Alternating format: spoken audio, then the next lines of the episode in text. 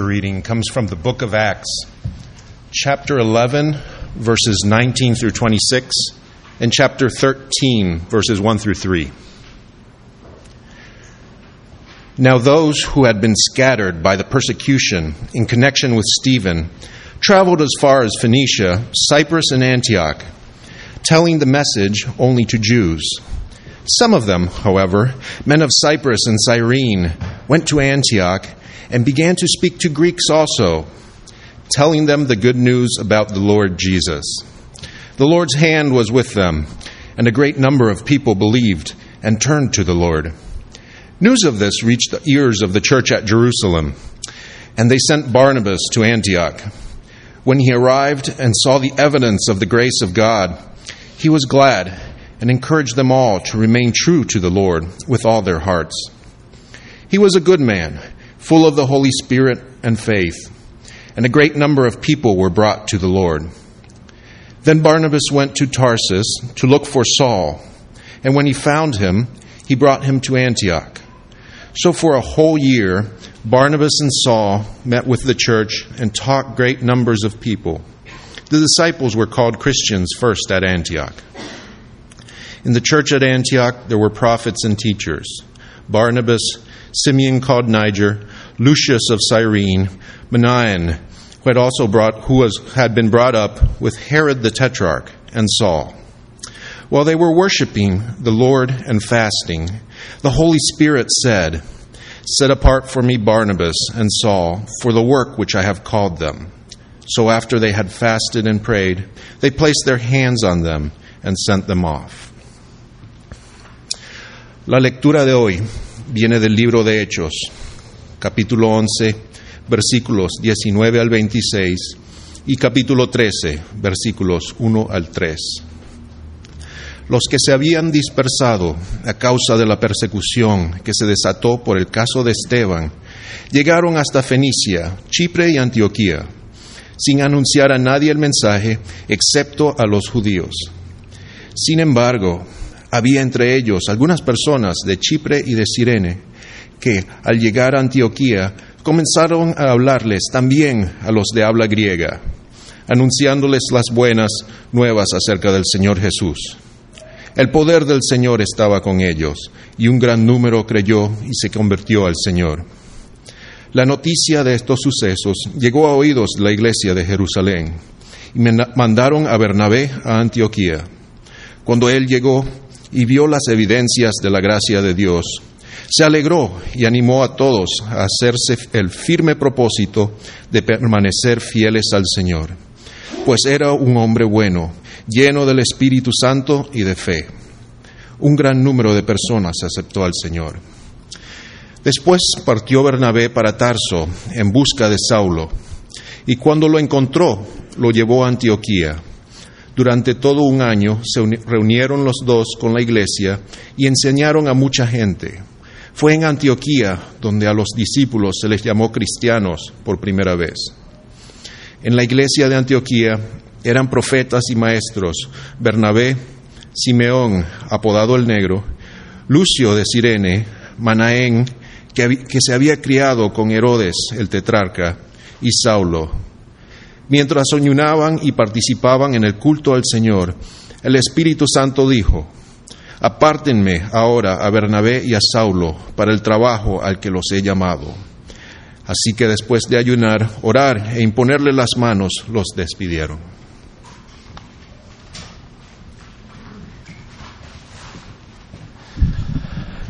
Well, we have the blessing and privilege of having a, a, guest speaker, guest preacher here with us this morning. You've already met him, uh, but it's Reverend uh, Randy Neighbors, uh, who was kind to let us interrupt his family weekend as he came down together with his wife Joan, or came up, I guess, right? Got to be geographically accurate here. They're coming up from Chattanooga, Tennessee, uh, to uh, see their family be a part of this baptism. And I asked if he would please uh, preach for us and bring the Word of God to us.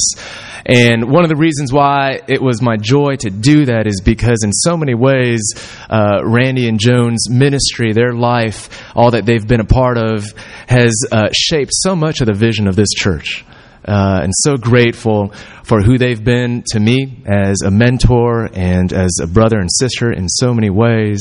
Uh, they are currently in Chattanooga, have been ministering at New City Fellowship for over 35 years now, is that right? Uh, and originally from the Newark, New Jersey area, and are also the parents of Garrett and Kimiko Neighbors, and a joy to have them together with us. So, Randy, why don't you come up here and uh, let me pray for you to bring the word to us. Father, we thank you for your word, which you call a sword that pierces our hearts. I pray that you would do that today because we need uh, our hearts to be open to you. And we can't do that ourselves. We need your spirit to do that. So I pray that you do that as Randy brings the word. I pray that you would fill him with your spirit. I pray that you would give him all the help that he needs to communicate uh, the gospel straight from your heart. Uh, your words upon his lips into our hearts, transforming our lives. Do this for your glory. In Christ's name we pray. Amen. Which one would you like? That one? A little harder to adjust. Thank you. Yeah. Good morning. Now, I do want to give you permission to talk back to me during my preaching. Right there, like, you know, appropriately. Uh, so, there are certain times maybe you should say amen, and uh, maybe there are other times you should. Um, I do, if you have a Bible, uh, or if you have your bulletin, keep it open there to uh, our reading that we had this morning from the book of Acts. First of all, let me say that I bring greetings from my, my church in Chattanooga, New City Fellowship, and we're part of a network of urban, cross cultural churches uh, that uh, really care about poor people. And um, we're trying to grow that network. And so we were really thrilled when we met Pastor Duke and when our uh, son uh, came to grace and then was part of the beginning of this church plant. We are just proud of you and thankful to God for what the Lord is doing among you. And so I, I just want to say, keep going. Don't give up. And if you're new here, I, hope uh, that the Holy Spirit will draw your heart to be part of the community and that you'll feel really at home here. There is so much challenge in our cities, and Washington is one of the great cities of the world, and uh, it really needs the gospel of Jesus Christ. And I believe that every poor community, every community of need in the world, needs a gospel driven, loving, relevant church planted in its midst. And uh, can you imagine what the world would be like if every neighborhood had a church like that? We don't need any more irrelevant churches. We need churches that really make an impact and really live out the gospel of Jesus Christ. And we can only do that by the power of God's grace. Amen? Amen. Now, today, uh, for your delight, I have seven points. And, uh, and uh, as they say in Sesame Street, today is brought to you by the letter S. Um, and I'm going to give you my points straight up so that uh, uh, and we'll go back over them, of course, but the first one is spread out, second, spoke out, three, sought out, four, stood out, five, sent out, six is stood up, and seven is smoothed out. Okay? So those are my points. And the title of the sermon today is called Mixing It Up in Antioch. And Antioch is basically an example that calls us uh, to be a dynamic, cross cultural church. Uh, it, it is uh, one of the great churches in the Bible. And if, if you are familiar with the Bible and the New Testament, you will know that a lot has to do with cities. And that churches in various cities are really the basis of the New Testament. Paul writes letters to the churches in various cities, and things happen. in those cities that are very important in the history of the church. Of course, the church at Jerusalem uh, was a, a, tremendous church. God did miracles there. And one of the things that the church at Jerusalem was famous for was caring for each other. Uh, they shared their food house to house. Uh, nobody called anything that was his, was his his own, but they sold it and gave to those who were in need. And it, it, they were the church that really invented the deacons when there were widows who were hungry and there was an ethnic issue there, but they solved it, and they were a church famous for caring for their own. Uh, some of you have read uh, the Corinthian letters. And Corinth is sort of a, a church that was famous for trouble. Uh, they were uh, famous for having fights, uh, you know, choosing sides. Uh, they were sort of infamous for having sin. And, uh, and, and I can really relate to Corinth. They're probably more like my church than the other churches. But uh, um, every church, in some way, reflects what went on in these very early churches. But then there's the church at Antioch. And it's really a, a cool church. I, I really like the church at Antioch. Um, one of the things you need to know in the background is something had happened in the book of Acts right before uh, the reading that we had this morning. And, it, and it's significant because uh, the gospel writer, his name is Luke, is also the writer of the book of Acts. And he is on purpose setting this story in a context. And that context begins really with the whole issue of who is the gospel for? Is it for Jewish people or is it also for Gentiles? And if it is for Gentiles, what do Gentiles have to do to really become believers in this Jewish Jesus? And so the story is told uh, in chapter 10 of the Apostle Peter. And it, it, the story goes like this Peter uh, goes up to the roof and he's, he's taking a siesta, he's taking a nap, and he goes into a trance, and it's a vision. And in this vision, God sends a sheet down full of animals, and it lowers down from heaven, and, and a voice comes from heaven and says, uh, Peter, kill and eat. And the problem with this was that some of these animals were unclean. Uh, you know, if you know anything about the Jewish people, you know there's, there's kosher food and there's stuff that's not kosher. There's stuff that is clean uh, that they can eat, and there are other things that are, they're forbidden to eat. And here, God Himself is telling this Jewish man, "Eat." And Peter, as a good Jew, he says to God, "No." You know, I'm not going to no, I'm not going to touch anything like that. And God says, "Don't call anything that I've made unclean." This happens 3 times so that he really gets the point. Now, right after he wakes up, just coincidentally, you know, if you read the Bible, there's a lot of luck and coincidence. I'm being sarcastic. Uh, God is sovereign. He brings things together. And He has by design, at the same time, Peter's going through this, this spiritual experience, there is a Gentile who is a Roman centurion, and uh, he is a, a, a, a, devout man, the Bible says. He, he evidently prays a lot. You know, people have this argument does God hear non Christians when they pray? And, uh, you know, I sure hope so, or else none of us would get saved. You know, because when we pray, we're not saved uh, to call on God. And Cornelius evidently was seeking God, and he was devout, he was doing good deeds. And uh, the Lord uh, basically spoke to him and said, Go to Joppa. You'll find a house of Simon the tanner. There's another man named Simon in it, and his name is Peter as well. And, and, and ask him to come to your house. And and so Cornelius does that. And he sends some guys and they knock on the door and they, they tell Peter, they say, Peter, there's three guys here looking for you. And he comes down and what? And they're Gentiles. And, and you know, and every time uh, for a real, a, a, a really committed Jew, the whole interaction with Gentiles is nervous. You know, because if you're a Jew, you were not allowed even to enter the home of a Gentile. That's how separated they were.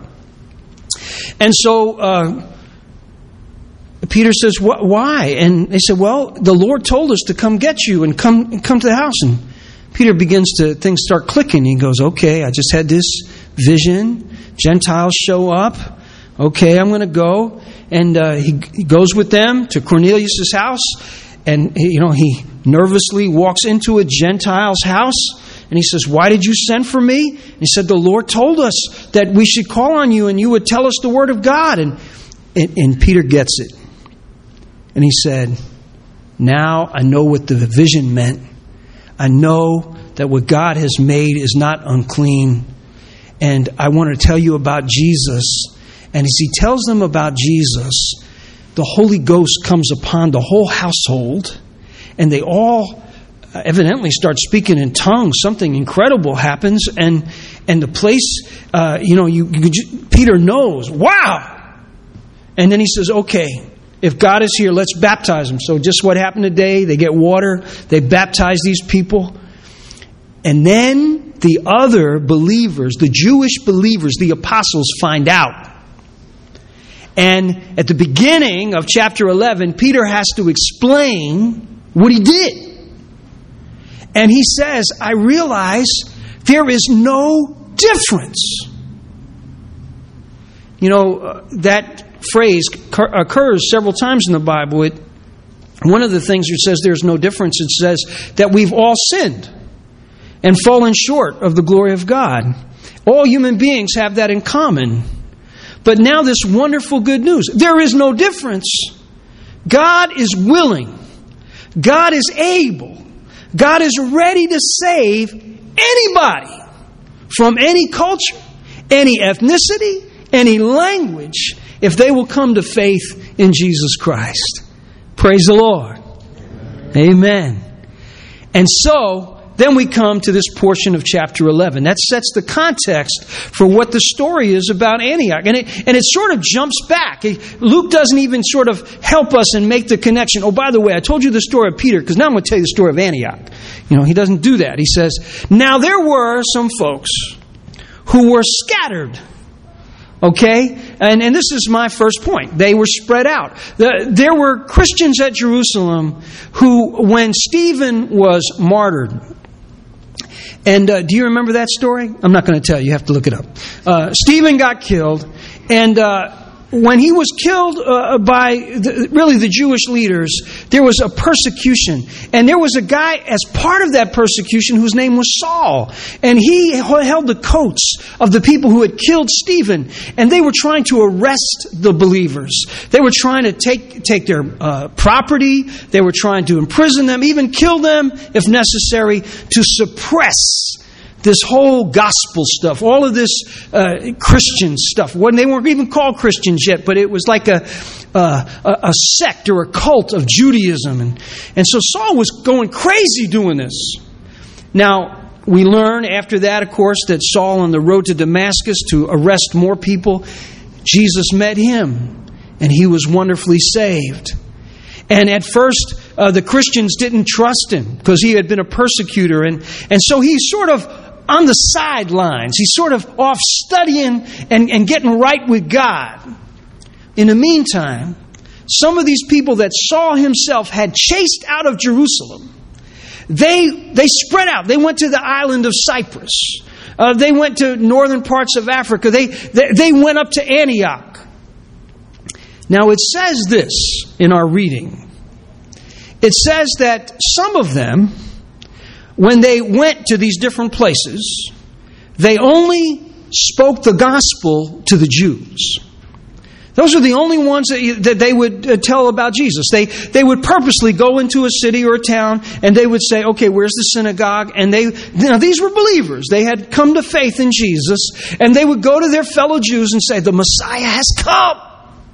But they wouldn't talk to Gentiles. But here the Bible says, but some of them. And, and the some of them are interesting folk. They are not listed as the Jews who really lived in Judea. They, they are the Jews who had lived among Gentiles. They were uh, uh, believers, Jewish believers who lived in Cyprus, Jewish believers who lived in what today we call Libya or North Africa and Phoenicia, all of the northern coast there. They had, their, their whole life had been lived among Gentiles, and they didn't think it a big deal that when they found Christ, that they would share Jesus with other Gentiles.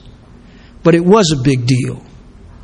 And so they start sharing Jesus. And here's the incredible thing the Gentiles start getting saved, they start coming to Jesus. Now, you might, uh, if you are a Christian, you might think, man, that's awesome, that's great, praise God. But did you know getting people saved can cause trouble? Can, you know, I, I was at a church uh, recently in South Carolina, it's very middle class church, very well off, very white and uh, they had me come to do a weekend to try to uh, encourage them in mercy ministry. And, and they said, Oh, uh, Randy, we, we, we got this great homeless ministry. And so they took me out on Sunday afternoon, which they, I think one Sunday a month, they feed the homeless. And it was really fun. And they, I mean, and these are PCA people, so they are super organized. You know, they've, they've got teams for everything. Everything is on clockwork, you know, and they, they got who's going to bring, who's going to drive the food, who's going to serve the food, who's going to set up the table tables. You know, they're all split up into teams, very PCA. And they, they get out there and they, they serve the food, you know, and, and they let me get a chance to, to give my testimony and, and share Christ with these folk. And, and later that night, when we came back for the sermon, I said, Now suppose all of those people got saved today and they came to church next week. You know, 100 homeless people show up. What would you think? And somebody said, Oh, hallelujah! Said, Really? And they came back the next week. And the next week. Don't you think that would change the culture of your worship service? Don't you think that uh, you know the nice pew that you you know you always sit in the same I don't know maybe already here at Grace Marine you always sit in the same row you know you know exactly your seat and uh, you know you're praying God we need more people but if somebody sits in your seat you're mad you know that's that's what happens to some folk and well, this is what happened at Antioch. All of a sudden, something very different happens. It's not just Jewish anymore, it's mixed. They had spread out and they had shared the gospel. They spoke out.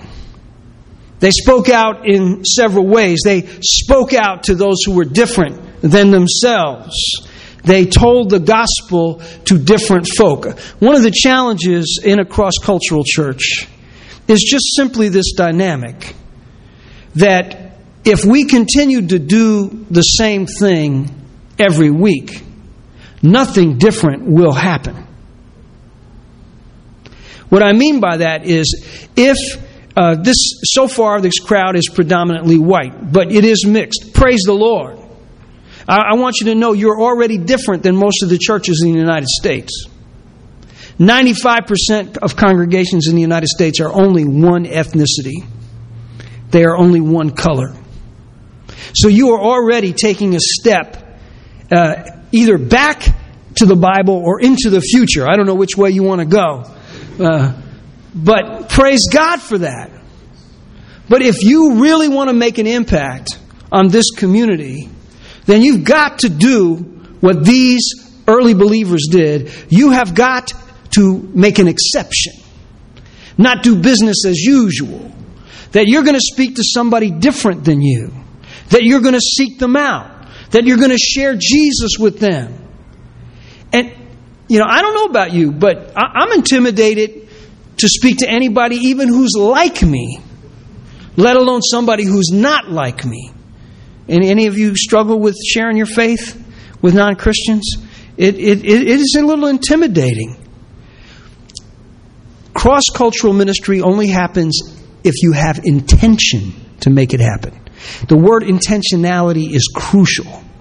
If you want to be a cross cultural congregation, you will have to be intentional about crossing racial, ethnic, and socio-economic lines.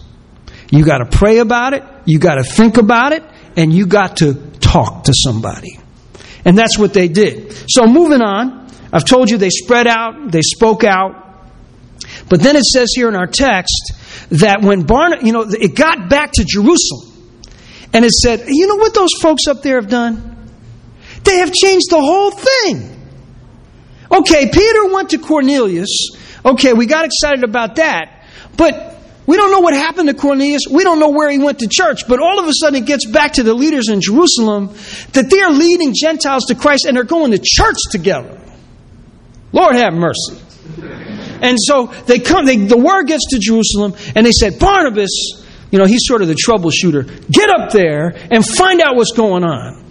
So he goes up to Antioch, and he said, What happened? And they start telling him, and you know, Gentiles start getting up and said, Man, I was saved, you know.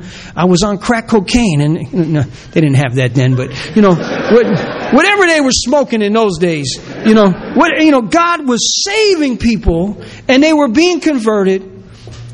And, and, and they were happy about it.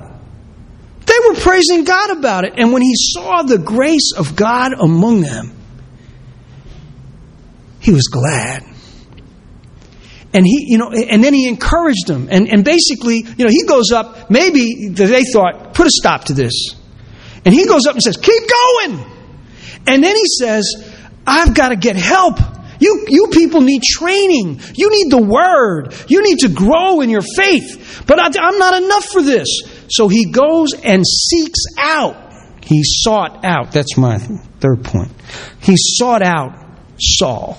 Remember Saul, who had helped kill Stephen? Some of these very same people had run away from Jerusalem because of him, had come now to Antioch to lead people to Christ. And who does Barnabas go to get to now disciple the very people who ran away from him? He goes to get Saul. And he brings him now. Saul is a different man. He's saved. Later on, we will know him as Paul. And he comes to Antioch with Barnabas, and they began to teach the Word of God. Barnabas was a good man, full of faith and of the Holy Spirit, the Bible says. His, son, his name means son of encouragement. And you know, that's what every church needs. You're going to need that. You are going to need sons of encouragement. You're going to need people who will go and lay hands on people say, We need you. You have a role to play. And I just want, you know, for Pastor Duke's sake, I just want you to know that a church planter, he needs everybody. He needs all hands on deck. He, he needs people who will stand up and, and, and, and people who will take hold of, of responsibility. And he, as God anoints him, part of his job as a pastor is to lay hands on you. Uh, to come, you know, that's the thing, a scary thing about a pastor. You know, you, a pastor comes up to people and says, Brother, I see that you're gifted. We need you. And, and, you know, and don't ever say to him, "Well, I'm waiting on the Holy Ghost." That would the Holy Ghost just spoke to you through your pastor. Okay, so it's coming. Watch out. So they spread out, they spoke out, they sought out, and they stood out. Verse 26 of chapter 11. It says, Then Barnabas went to Tarsus to look for Saul, and when he found him, he brought him to Antioch. So for a whole year, Barnabas and Saul met with the church and taught great numbers of people. The disciples were called Christians first at Antioch. They stood out, they became known as followers of Christ. I want you to understand it is not an accident that God puts people into churches. Churches are not an aberration of Christianity. They are the heart of Christianity. They are the arena of Christianity. In Ephesians 3, we're told that even spiritual forces look at the church to see the unfolding of the mystery of God. And what is that mystery? That God is bringing all kinds of people, all kinds of nationalities together in one. That, that's part of the plan of God from the creation of the world. We are not uh, just incidental to God's sovereign plan. We're, we are the plan. And the church is the demonstration that the gospel works. You know, it's one thing for you to be a Christian on your own. Yeah, you know, you can get in Bible studies or whatever, or you can just be an internet Christian, you know, or a, a tape Christian, you know, or uh, uh, an iPod Christian, whatever kind of, you know, you just be so individualistic. But how will anybody know that you love one another if it's just you and Jesus? Jesus said, By this shall all men know that you are my disciples, that you love one another. You know, it said, Jesus said in the Sermon on the Mount, you are to be a city set up on a hill. And you don't take a light and hide it under a bushel. No, you are set up on a hill so that the pagans, non Christians, would see your good works and glorify your Father who is in heaven. So your, your whole life as a community is to be demonstrated to the broader world. And that, that's not going to happen of us up here on the second floor. Okay, I don't see many non Christians trying to ladders, looking in the window, and you know, saying, "Do they love one another?" That's not how that happens. Okay, now occasionally non Christians come in and they see our worship and they see how we interact. That's very important. But what's even more important is how you live your life in the world, how you live your life in community. Do, do, are you in each other's homes? Are you helping each other raise your kids? Are you at each other's bedside when you're sick? You know, are you standing with and for each other? This is what love is about. And believe it, the world watches. They stood out. They were called followers of Christ first at Antioch. People noticed what are those Gentiles and Jews doing together? Now, notice this. Evidently, there were black people in the church. It, it, it lists people. They said, uh, uh, this brother was called Niger. That's a place in Africa. And this brother was from, uh, from North Africa, Cyrene. And, and, and there, were even, there was even a wealthy, connected brother in the church. We need a few of those every once in a while, especially for building programs. Yeah. Okay. Now, let me move on quickly. Chapter 5 sent out. And by the way, I do I want to praise God uh, for the reality.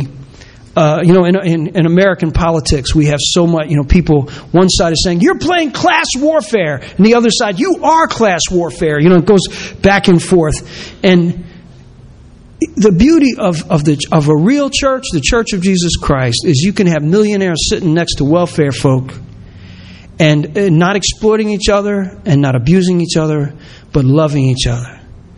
And not just loving each other emotionally, but also learning how to bring people out of poverty.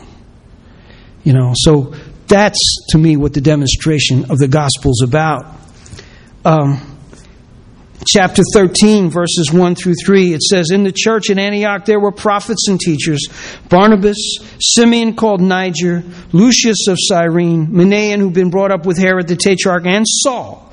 While they were worshiping the Lord and fasting, the Holy Spirit said, Set apart for me Barnabas and Saul for the work to which I have called them. So after they had fasted and prayed, they placed their hands on them and sent them off. Every once in a while at New City in Chattanooga, people will say to me, Pastor, we have enough trouble in our own city. We have enough poverty here. Why are you encouraging folk to get on a plane and go somewhere else in the world and preach the gospel? Why should we send our money over there when we have so much need here? And you know, and there's legitimacy to that question because uh, for so many years, uh, even in our own denomination, people would send. Uh, hundreds of thousands of dollars for missions to Africa and not want any black people in their own church. And so there was hypocrisy there. Now, here, here you need to understand this. The gospel is always global. The gospel is always cross cultural. The gospel is always a fire that cannot be contained. And part of your mission as a church is not just to be intense about this neighborhood, but to have a vision for the whole world. And in fact, part of your integrity of reaching your own community here will give you authenticity when you go somewhere else. What's really cool is to be in a church where there are people from Africa. So when we go to Africa, we're going to their house. We're going to their relatives. We got friends there. And we go as a mixed team. So I just uh, I want to encourage you, uh, even though you're beginning small, have a vision for the whole world.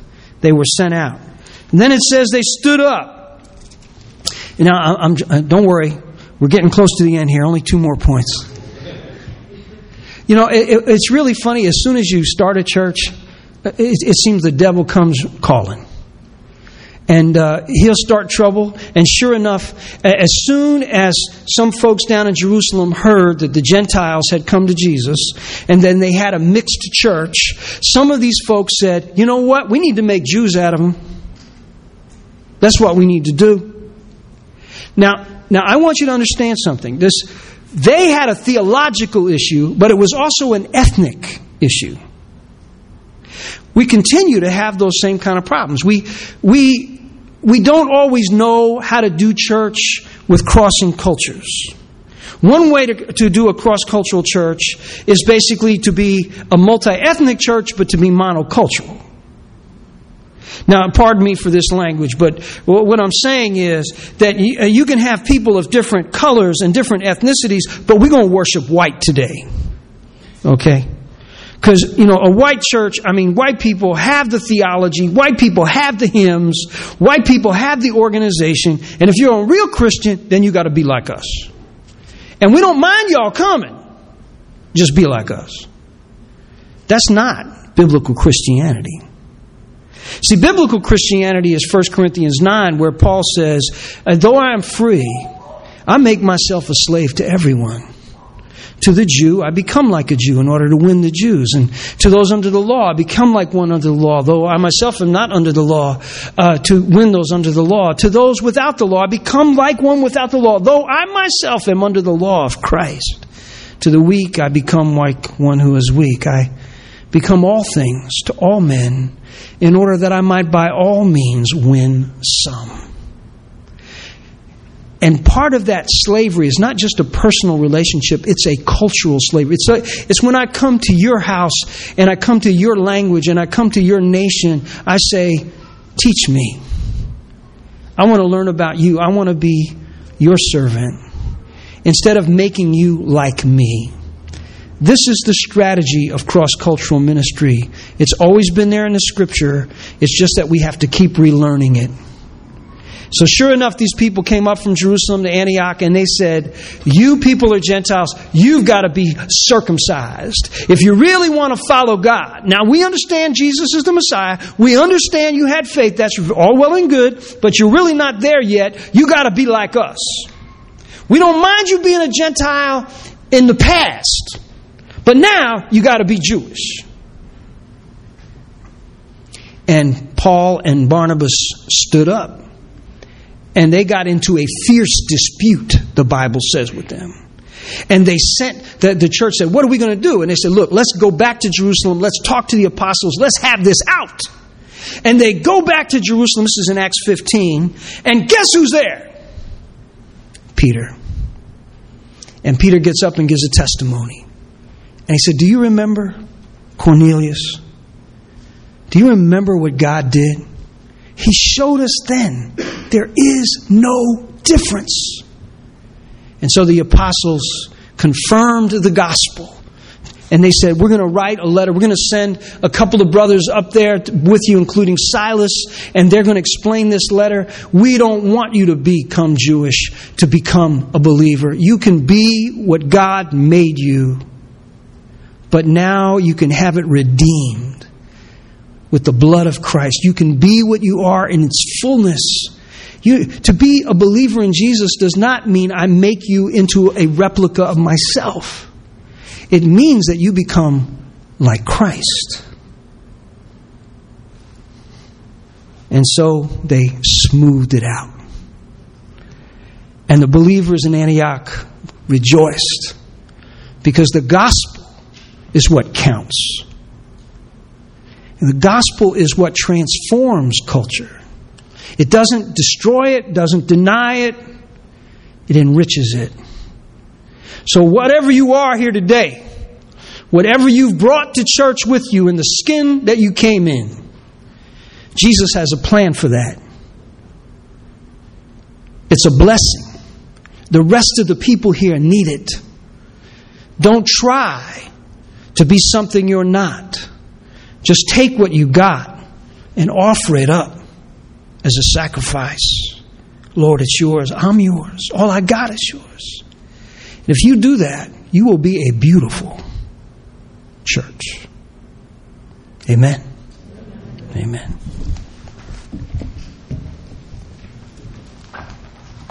Thanks, Pastor Randy. Let's stand together and let's marinate in this a little bit with this old hymn, How Great Thou Art. We'll have the music.